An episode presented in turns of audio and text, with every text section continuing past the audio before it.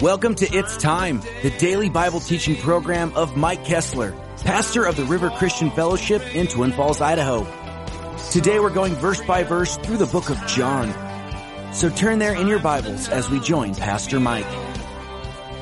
Time for these wounds to heal.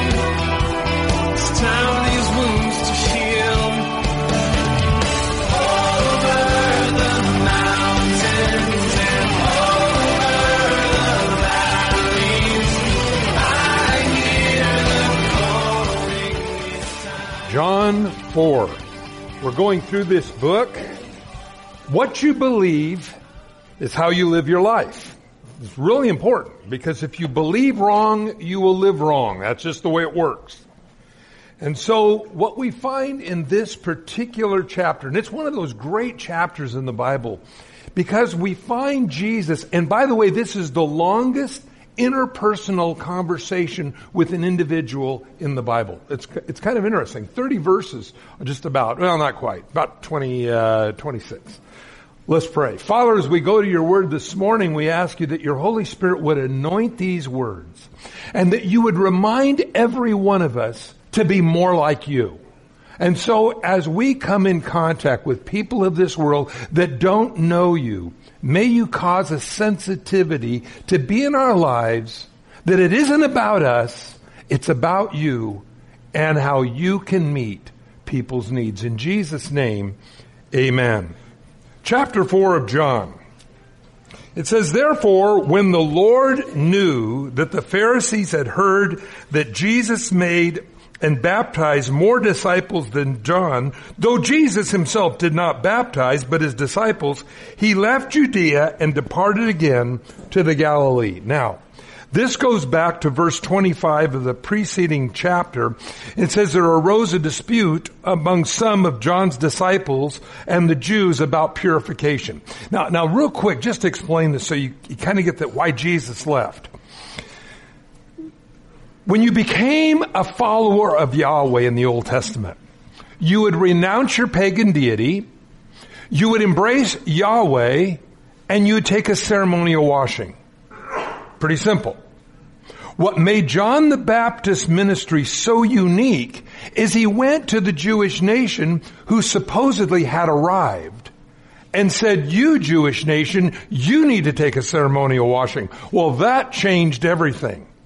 And so the Pharisees, who were the leaders of the day, they came to John and they were disputing about this purification and that are we purified really because of our heritage, or are we purified because of some relationship that we have with God? Well, of course, we realize that they thought that because our father Abraham, they automatically had salvation.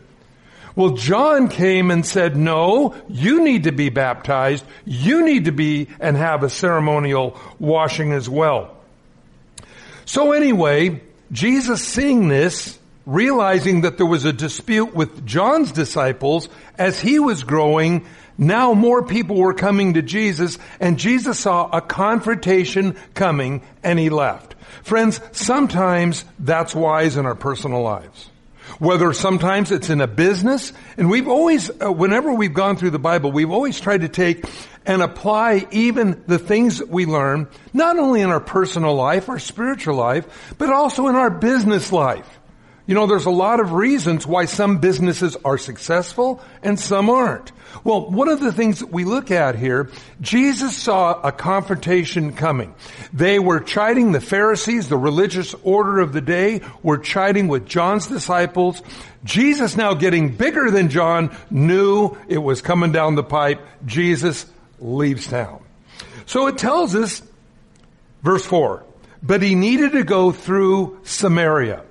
Now, Samaria was kind of an off-limits area for the Jewish people.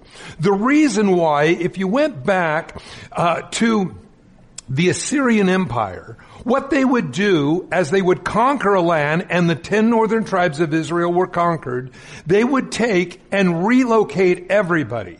Intermarriages would happen. The country spirit was broken. And so, therefore, The people who lived in the land of Samaria, north of Jerusalem, were considered half-breeds. They had intermarried with the Gentiles. The pure lineage of the family of Abraham was lost, and so the Jewish people abhorred them. They felt that they were unclean. Talk about prejudice. That's what this was all about. In fact, it was so bad that if you, being a Jewish person, would walk down the street, the wind would catch your robe and your robe would flip open, and you would touch a Samaritan or a Gentile, you would have to go to the temple and ask for forgiveness. That's pretty bad. Well, anyway, notice it says here, verse 4, but Jesus needed to go through Samaria. Out of the way, but why? Well, as we read these next verses, we'll see why. So he came to a city of Samaria, which is called Sychar, near the plot of ground that Jacob gave to his son Joseph. Now, you have to remember the land of Samaria before the Assyrian Empire conquered Israel because of their ungodliness. It was all one nation. And so Jacob, their rich history was there. But because, again, the people had all intermarried, nobody had anything to do with them. Now, Jacob's well was there.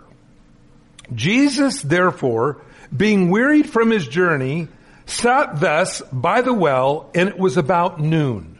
The sixth hour is what we commonly know as noon.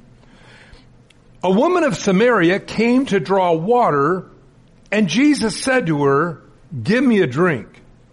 This blew everybody's minds. Now, no doubt, Jesus' disciples were probably with him. They may not have been sitting right next to him, but we know that Jesus retreated and went away from Jerusalem. And so it says, Jesus said to this Samaritan woman, "Give me a drink." By the way, this woman is an unknown name. We don't know who she was.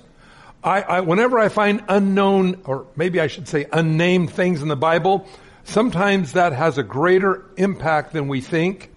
We remember that when Abraham told his servant, "I don't want my son to marry one of these pagan women.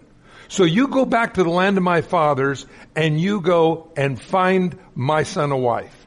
And we remember the unnamed servant went to find his son a wife. By the way, invisible Holy Spirit out in this world today looking for Jesus Christ, his wife as well. So we understand this unnamed servant, we find the Holy Spirit in the world today. Well, notice it says, "Give me a drink." For his disciples had gone away into the city to buy food. So we know that they weren't there directly with Jesus, but we know that they were with Jesus and they had gone to buy food. Then the woman of Samaria said to him, "Whoa, how is it that you, being a Jew, ask a drink from me, a Samaritan woman? For Jews have no dealings with the Samaritans." I mean, this woman was very much aware of the prejudice that existed. Now, a couple of things here that we'll find as we read on here. The story gets even more in depth as we look and see. Notice,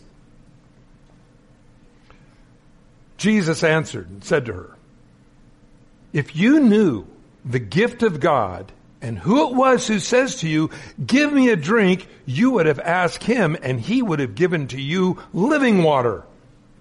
And the woman said to him, "Sir, you have nothing to draw with. The well is deep. And where are you going to get this living water?" It's funny that Jesus is playing with words. Now, this is something that is a wise way of communicating the gospel to people. If you're a Christian here this morning, part of the reason why we're all still here, when we accept Christ as Savior, we're not all instantly transported into heaven, which some days I would really like that. But the reason we're all still here is to be salt and light in a world that doesn't know him. And so what we do then is we take things that are common in the world and bring a spiritual application to them. This woman came to get water. Jesus said, if you know who was asking you for a drink of water, you would have asked him and he'd given you living water. A couple of things here, pretty amazing. They came to Jesus one time and they said, Jesus, the Pharisees, of course, the religious leaders of the day, and probably today the same problem is the religious leaders of today are causing the same problems, but so we want to be sure we're not like them. In fact, that's one of the reasons we all moved into here was to kind of break away from sometimes that formality that comes when we try to seek God and we do the three songs we do, and not to be different for the sake of being different, but saying, Lord, this is your church. God, we're all your kids. You do now with us as you want. And to break that religious crust off of us so that God's light can once again shine in us. And so they came to Jesus and they said, Jesus, why do you eat with the publicans and the sinners? Now that was unheard of in those days because again, like Gentiles, you didn't have association with those kind of people. And Jesus said the sick ones are the ones who need the doctor. Never forget everyone, we are paramedics here. We're not judges. We're not police. We are paramedics. There's a lot of difference if there's a wreck out here on the corner. Paramedics come, they don't care who the guilty one was. They don't care which one blew the stop sign. All the paramedics are doing is trying to stabilize everybody and save lives. That's what we are. God is the policeman. Let him deal with that someday. The last thing I ever want to be on this earth is a cop going, neep, neep, neep, neep, neep, neep. You did this, you did this, you did the stop sign. We got to be careful about that. Because it is easy to notice somebody else's running the stop sign when we ourselves run a lot of stop signs. You see, we can run stop signs, or maybe we say, I don't run stop signs like you do. No, my gig is going 70 and a 55. That's my thing. See, our sins may not always be the same, and for some reason, there's some kind of a religiosity spirit that says, well, as long as my sin ain't your sin, I can be a cop and judge you, rather than be a paramedic and say, how can I help you and restore you? Friends, I remember back in the 60s, late 60s, and the Jesus movement. And I was in high school and but the thing is that I noticed that there was something that was attracting people in the Jesus movement. And what was it? It wasn't being a cop. It was love. And that's what's lacking today. It lacks in the church. In fact, sometimes you'll find more love in a bar or a grocery store than you will in church. We don't want to be like that. And God sometimes, and I'll tell you, I'm probably one of the worst. I like my little picket fences all in a row.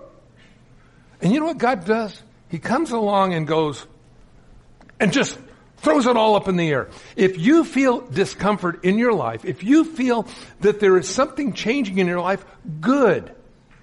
That's what happened to this woman at the well.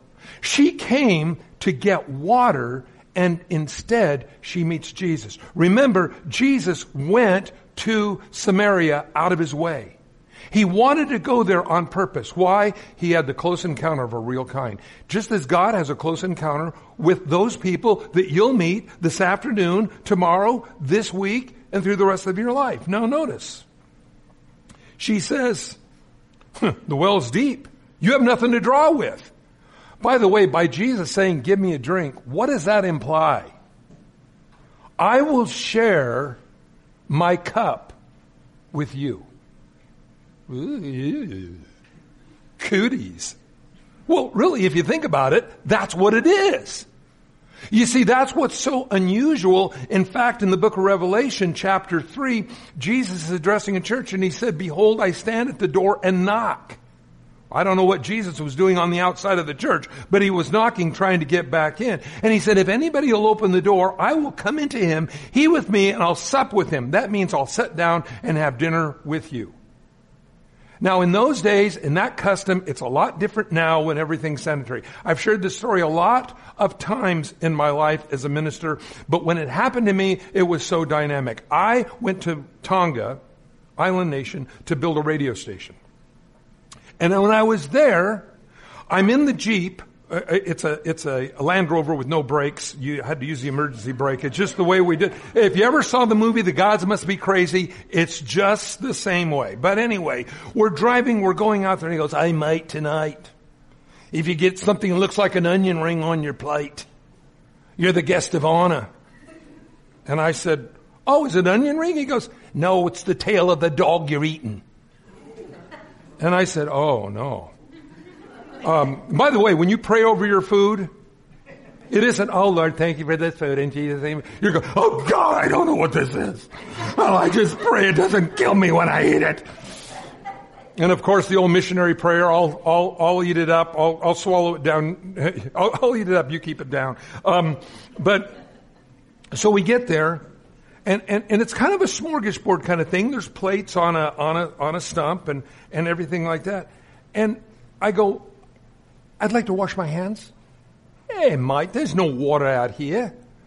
And I said, "But I want to wash my hands." He goes, "None of these people are washing their hands either." And I said, "Oh, no." That wasn't the bad part. It's when we came to the mashed potatoes. Here's your banana leaf. They reached in with their hand.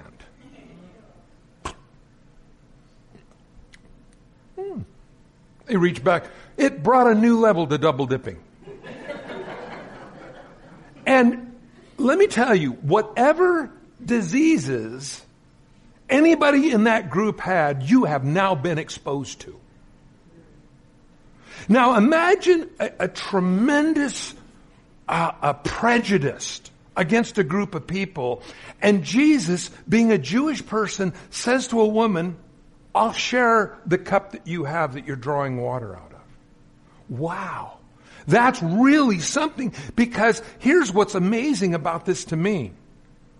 Jesus' lack of not having a cup, a way to draw it, maybe a rope and a bucket or whatever it was to pull the water up, did not stop him from ministering to the woman. What he did not have did not stop him from ministering. Oftentimes today, friends, what we'll find is, "God, I will minister for you soon as I get a new van." You know, "God, I'll do something for you soon as I get that new laptop." Jesus used what he did not have to minister to those who did. Now, friends, this is an important dynamic, by the way, also in business, but we're not going to go into that right now.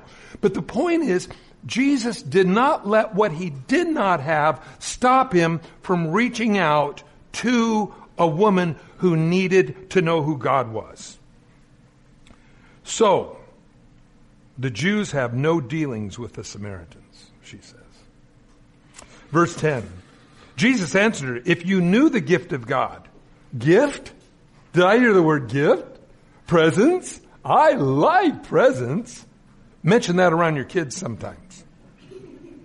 They won't stop bugging you until you give them the present. I think the word present was something that caught her ear. You see, something we all have to remember. Until you come to Christ, there is something lacking in us. And there's always that old tack, you know, the God-shaped void, and we try putting everything we can think of in the world into filling this hole to give us completeness. But what we're looking for is God's divine purpose for our life. We're not a cosmic mistake. Lightning didn't hit a swamp. A bunch of squiggly things happened. They crawled out of the swamp and became truck drivers. We are here directly and divinely by God. You're not a cosmic mistake. So then, because of that, because I'm divinely put here, what is my purpose? You can try every purpose you want. If you're not a Christian here today, try anything you want to try. But I guarantee you, until you come to Christ, you'll find whatever that is non-satisfying. May satisfy for a week, a month, a year, maybe. But until you come to Christ, you have no eternal purpose. I use the illustration over and over again. I use a lot of my illustrations over again. I have a very limited life. But I don't think anything ever hit me as hard as when I was at a yard sale. Anything in the box for a quarter. And here's a trophy. You know, Magic Valley's fastest sprinter. I thought of the shin splints. I thought of the torn ligaments. I thought of all those things, only to have your trophy sold for a quarter. Is that what you want at the end of your life? Is the trophy of your life in a box at a yard sale for a quarter? Or do you want your life to mean something in eternity?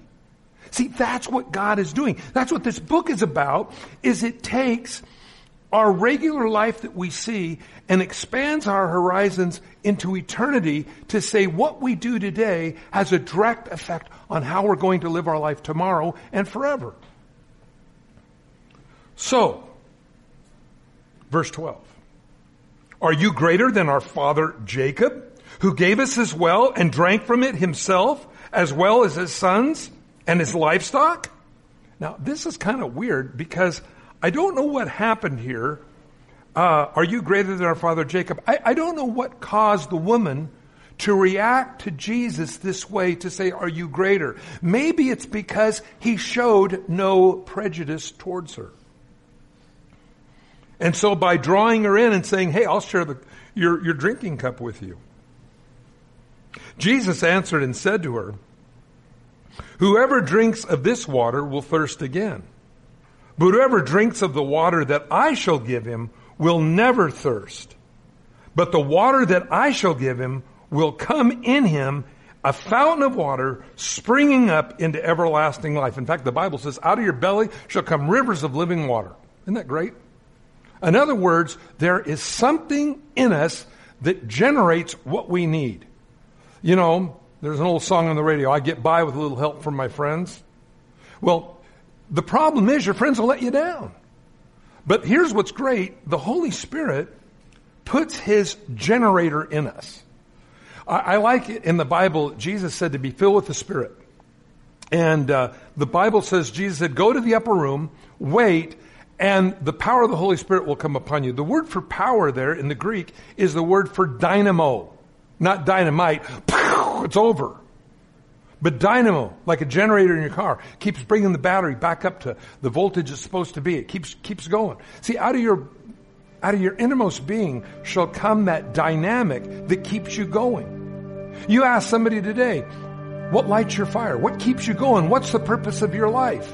If you don't have that dynamo, that power of the Holy Spirit in your life, you're going to find yourself dry. Thank you for joining us on It's Time, as Pastor Mike teaches verse by verse through the Bible. If you've missed a program or would like to catch up, you can do so by getting it from the It's Time podcast in the iTunes store, or by downloading it from the It's Time website at theriverchristianfellowship.com/It's Time. On behalf of Pastor Mike and the rest of us here at the River Christian Fellowship, thank you for listening and tune in next time for It's Time.